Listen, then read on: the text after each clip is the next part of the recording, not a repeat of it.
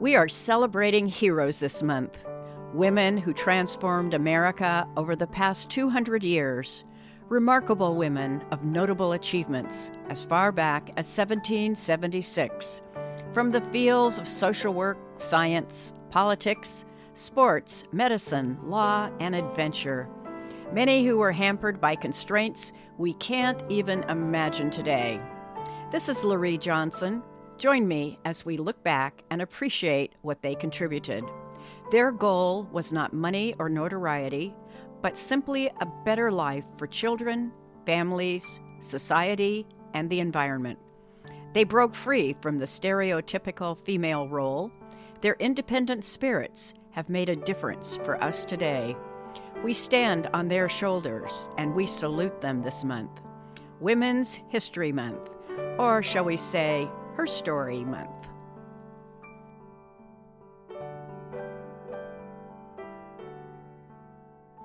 I'm going to speak where and when I wish. No man will stop me.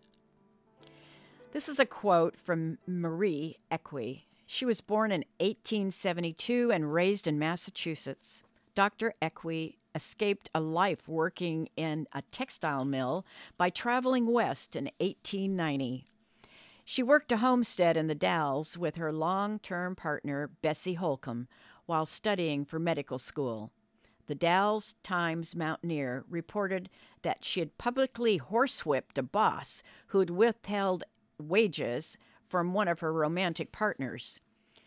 That was only the beginning of Equi's public fight against the cheats, capitalists, and warmongers who constituted her enemies in the class war, a stance that would eventually earn her the nickname of Portland's Queen of the Bolsheviks. After graduating in 1903, Dr. Equi set up a practice in Portland, mainly serving low income people. She was an early medical doctor in the American West, devoted to providing care to working class and poor patients. She regularly provided birth control information and abortions at a time when both were illegal. Equi became one of the most trusted abortionists in Portland, treating people from every social class and deftly avoiding the attention of law enforcement. She became a political activist and advocated civic and economic reforms, including women's right to vote and an eight hour workday. A rebellious soul with a fiery temperament and a commitment to justice make her one of Oregon's most impressive historical figures. Her friends describe Marie Equi, MD, as a real friend of the have nots of this world. She was also the first publicly known lesbian on the West Coast and an outspoken advocate for women's rights. She was very sensitive to the health needs and rights of women and children, gaining a reputation as an expert diagnostician and tireless advocate for reproductive choice. She was a leading figure in public health campaigns and received a recommendation from the U.S. Army for her efforts. In 1905, Dr. Equi began a relationship with Harriet Speckart. The two adopted an infant girl in 1915 and raised Mary as an early example for the United States of a same sex alternative family. Though their relationship ended a few years later, the two were close and raised their daughter together until Speckart's death in 1927. For her radical politics and same sex relations, Equi battled discrimination and harassment. Equi was nabbed for stabbing a policeman with a steel hat pin as she was taken to the police station during her first arrest of many, the final vestiges of her liberal faith in government reform fell away and she was reborn a revolutionary. Quote, I started in this fight a socialist but I am now an anarchist, she proclaimed. I'm going to speak where and when I wish. No man will stop me. In 1918, Equi was convicted under the Sedition Act for speaking against U.S. involvement in World War I. She was sentenced to a three year term at San Quentin State Prison. She was the only known lesbian and radical to be incarcerated at that prison. As a champion of justice, Dr. Equi fought to secure reproductive rights for women. When Margaret Sanger visited Portland in 1916, Sanger and Dr. Equi were arrested for defending three men caught distributing Sanger's birth control pamphlets. The incident sparked their friendship.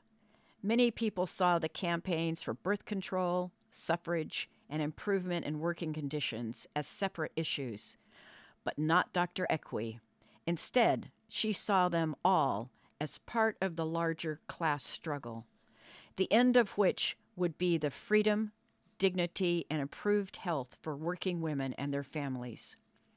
Later in life, Equi became close to Elizabeth Gurley Flynn, who co founded the ACLU and whose zeal for soapboxing and unflappable commitment to the cause drew Equi's respect. The two lived together for nearly a decade, caring for each other during the recurring bouts of ill health and exhaustion. After a heart attack in 1930, Dr. Equi lived a quiet life. She died in 1952 and was buried alongside Speckart in Portland.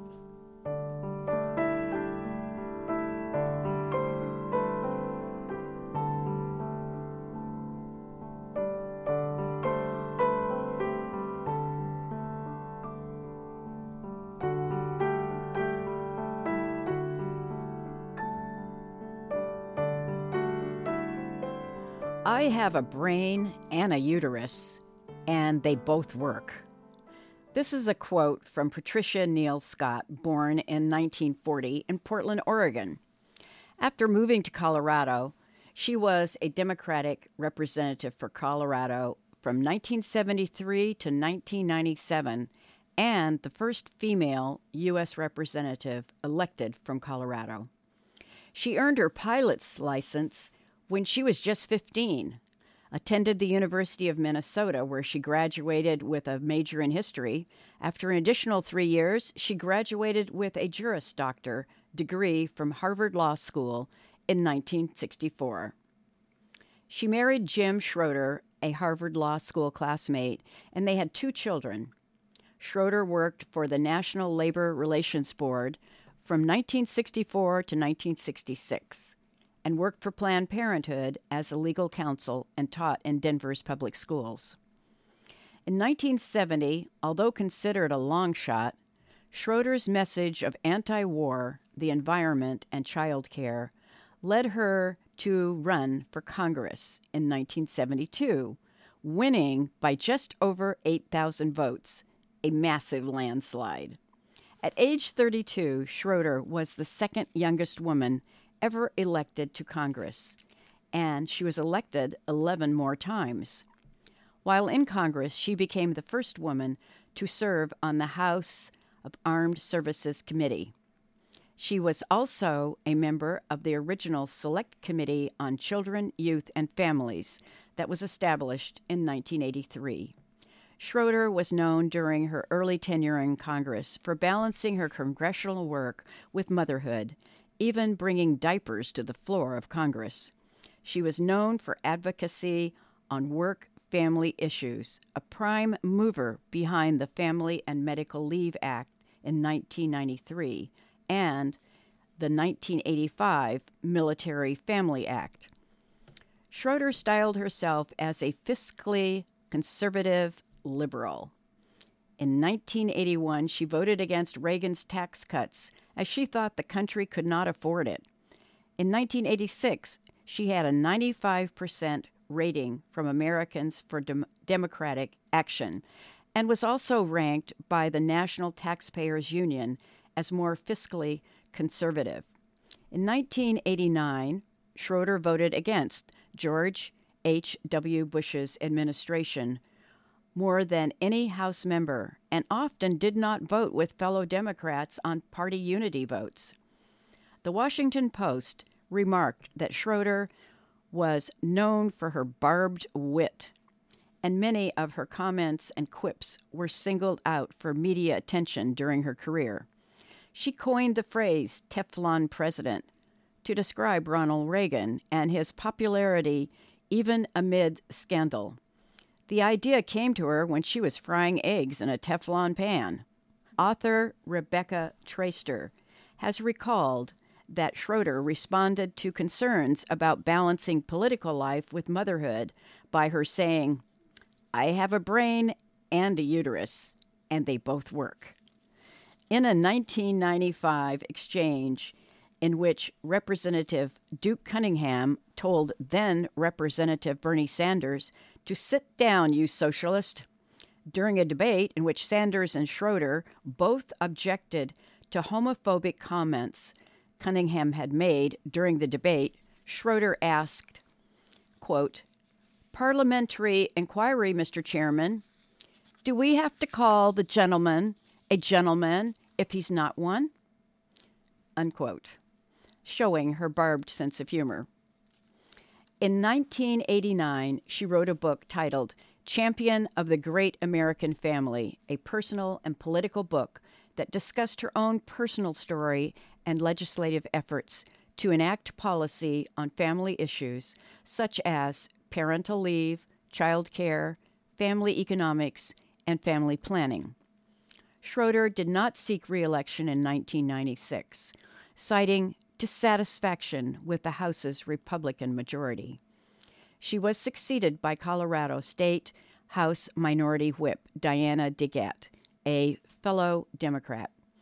In her farewell press conference, she joked about, quote, spending 24 years in a federal institution, unquote, and titled her 1998 memoir, 24 Years of House Work, and the Place is Still a Mess.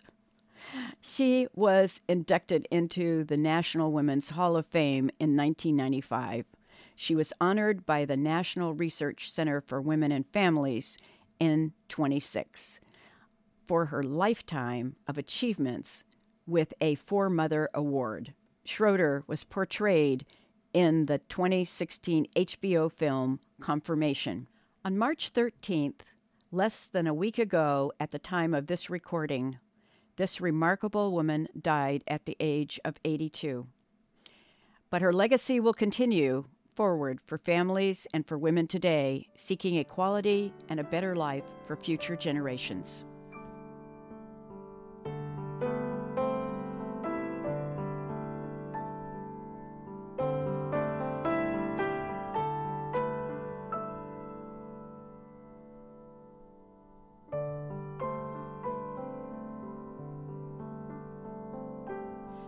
Note that this section contains brief descriptions of medical abuse. If you prefer to avoid that content, you may skip the following eight minutes.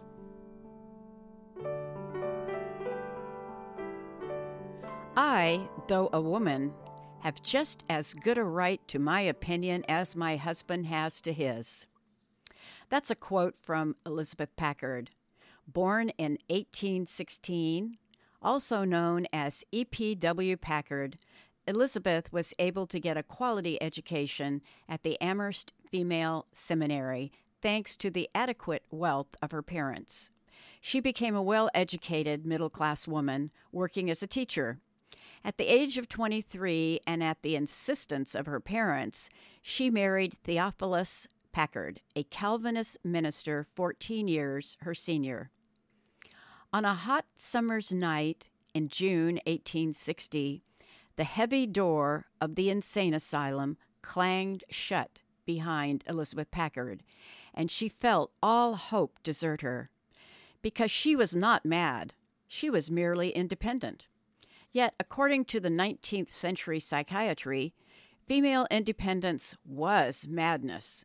Elizabeth, a housewife and mother of six, had simply stood up to her domineering husband.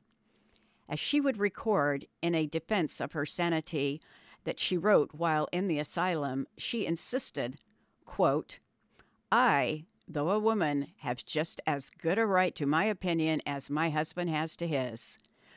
But assertive women in those days were swiftly dispatched to asylums, institutionalized for causing quote, the greatest annoyances to the family, unquote, and for defying, quote, all domestic control, unquote. No wonder Elizabeth had found herself on the wrong side of a locked ward door in the Jacksonville Insane Asylum in Illinois. The medical wisdom of the age was that assertive, ambitious women were unnatural and therefore sick. For centuries, women's natures had been thought inextricably linked to their reproductive organs, and over time, this supposedly scientific fact had evolved into the belief that it was natural for women to be fulfilled solely by being wives and mothers.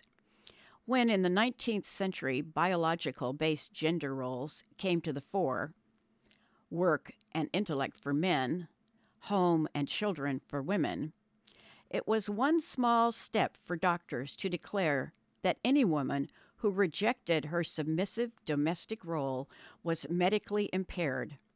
Said one doctor after visiting a girls' school in 1858, quote, You seem to be training your girls for the lunatic asylum, unquote.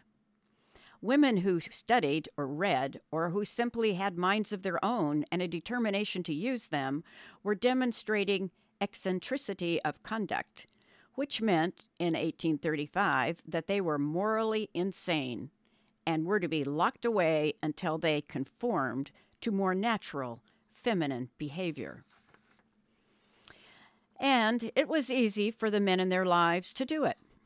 When Elizabeth's husband looked into the matter, he found he could arrange his wife's committal simply by his request, and specifically without evidence of insanity required in other cases. As Elizabeth Packard put it, quote, my husband placed me in this insane asylum fully determined I should have a thorough dressing down or breaking in before he should take me out. Unquote. As Elizabeth assessed her situation, she saw the stark future that awaited if she refused to submit. Many of her fellow patients one was midway through a 16 year incarceration, committed for reading novels or behavior during the change of life. A woman's menstrual cycle alone could see her committed, suffering from uterine derangement. Period related madness was so commonplace that doctors encouraged mothers to delay the onset of their daughters' menses by making them take cold baths and abstain from meat and novels. Chloroform and ether were particularly effective on boisterous women and therefore used to quiet them. In doctors' words, quote, not only temporarily, but permanently, unquote. Many asylum superintendents thought restraints, such as straitjackets, rarely necessary among males, standard for disobedient women, though. And if drugs and straitjackets didn't work, there was always surgery. The theory ran that a woman's sexual organs caused her madness, so a clitorectomy could be performed or removal of ovaries. There is only one way to escape to submit. Every genuine emotion had to be stifled, every act of difference from society's prescribed model of femininity had to be suppressed her psychiatrist was watching. And that spirit of resistance is something we all still need. Because the medicalization of female behavior didn't stop in the 19th century, nor did the attempt to silence and discredit women by claiming we were crazy. Think of the fearless suffragists who were deemed hysteric. One doctor declared, there is mixed up with the woman's movement much mental disorder. Think of Rose McGowan, whose resolve to hold Harvey Weinstein to account saw his lawyers discuss a plot to make her seem increasingly unglued, a memo revealed. Think of Nancy Pelosi in her electric blue suit, literally standing up to Donald Trump, who said, There is something Wrong with her upstairs, Trump railed. She is a very sick person. Well, that hot summer night in 1860, Elizabeth thought her life was over. In fact, it was only just the beginning. The worst that my enemies can do, they have done, and I fear them no more. She wrote of being locked up in the asylum.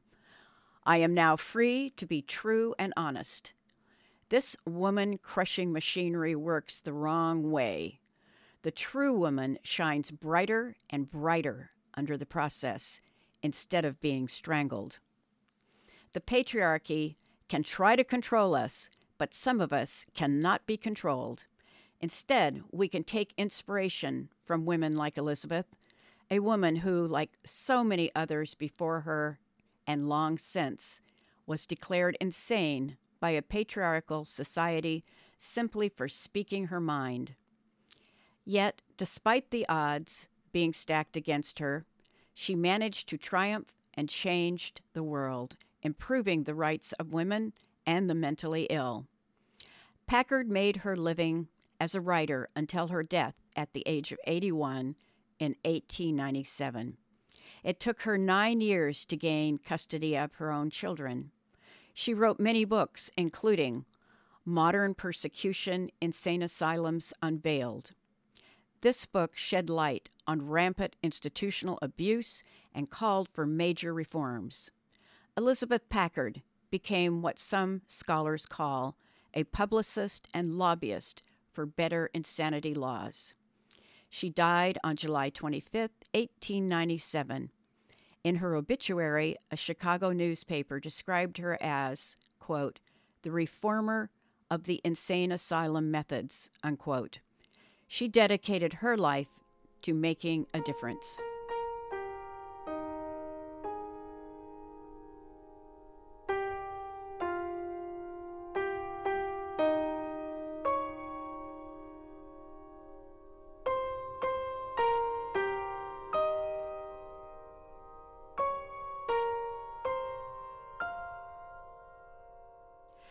Know what you want, and surely you will get it. A quote by Adelaide.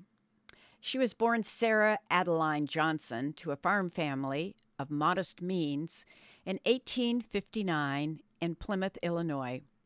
She attended a rural school and then took classes at the St. Louis School of Design. In 1878, she changed from Sarah Adeline to Adelaide a name she thought was more dramatic. She moved to Chicago and supported herself with her art. In January 1882, hurrying to get to her studio, she slipped and fell 20 feet down the well of an unguarded elevator shaft.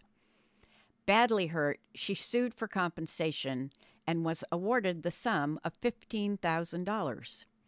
This injury and award gave her the financial freedom to travel to Europe to study painting and sculpture, an opportunity she would never have had without the accident. She took the opportunity to study in Dresden and Rome, studying with Monteverde in Rome, where she kept a studio until 1920. Johnson exhibited her work, a bust of Susan B. Anthony and a bust of Caroline B. Winslow, at the Woman's Building at the 1893 World's Columbian Exposition in Chicago. In 1896, she married Frederick Jenkins, a British businessman and fellow vegetarian who was 11 years younger than she. The marriage ended after 12 years. The high point of her professional career was to complete a monument in Washington, D.C., in honor of the women's suffrage movement. Alva Belmont helped to secure funding for the piece called Portrait Monument to Lucretia Mott, Elizabeth Cady Stanton, and Susan B. Anthony, which was unveiled in 1921. Jane Addams presided over the dedication ceremony in February of 1921, a date designed to coincide with Anthony's birthday. The inscription read woman, first denied a soul, then called mindless, now arisen, declaring herself an entity to be reckoned with. The next day, Congress ordered the inscription removed, and the statue was placed in storage for most of the next 75 years, kept in the crypt in the U.S. Capitol. In 1995, the 75th anniversary of the 19th Amendment, a group of congresswomen called for the statue to be raised from the depths of the Capitol.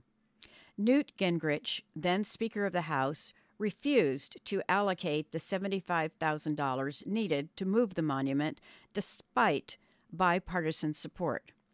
However, private funds were raised, and the portrait monument was finally moved to the Rotunda in 1997, where it is today. Adelaide's career declined after the 1930s and financial problems beset her. She relied on others for financial support and was faced with eviction for failure to pay taxes.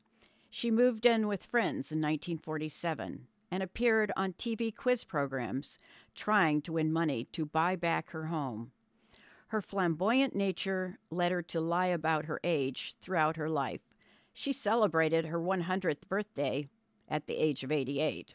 Johnson was a vegetarian in her youth, and in 1893, she was speaker at the Third International Vegetarian Congress in Chicago.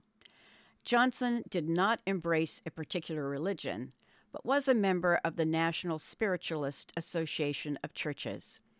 Upon her death in 1955, her age was reported to be 108, though she was only 95. She is buried in Washington, D.C. at Congressional Cemetery. Although Adelaide, known as the sculptress of the women's movement, did not see her work appreciated during her lifetime, the portrait monument, which represents the three leading women involved in the women's suffrage movement Elizabeth Cady Stanton, Susan B. Anthony, and Lucretia Mott, is now located in the United States Capitol Rotunda, a sight not to be missed.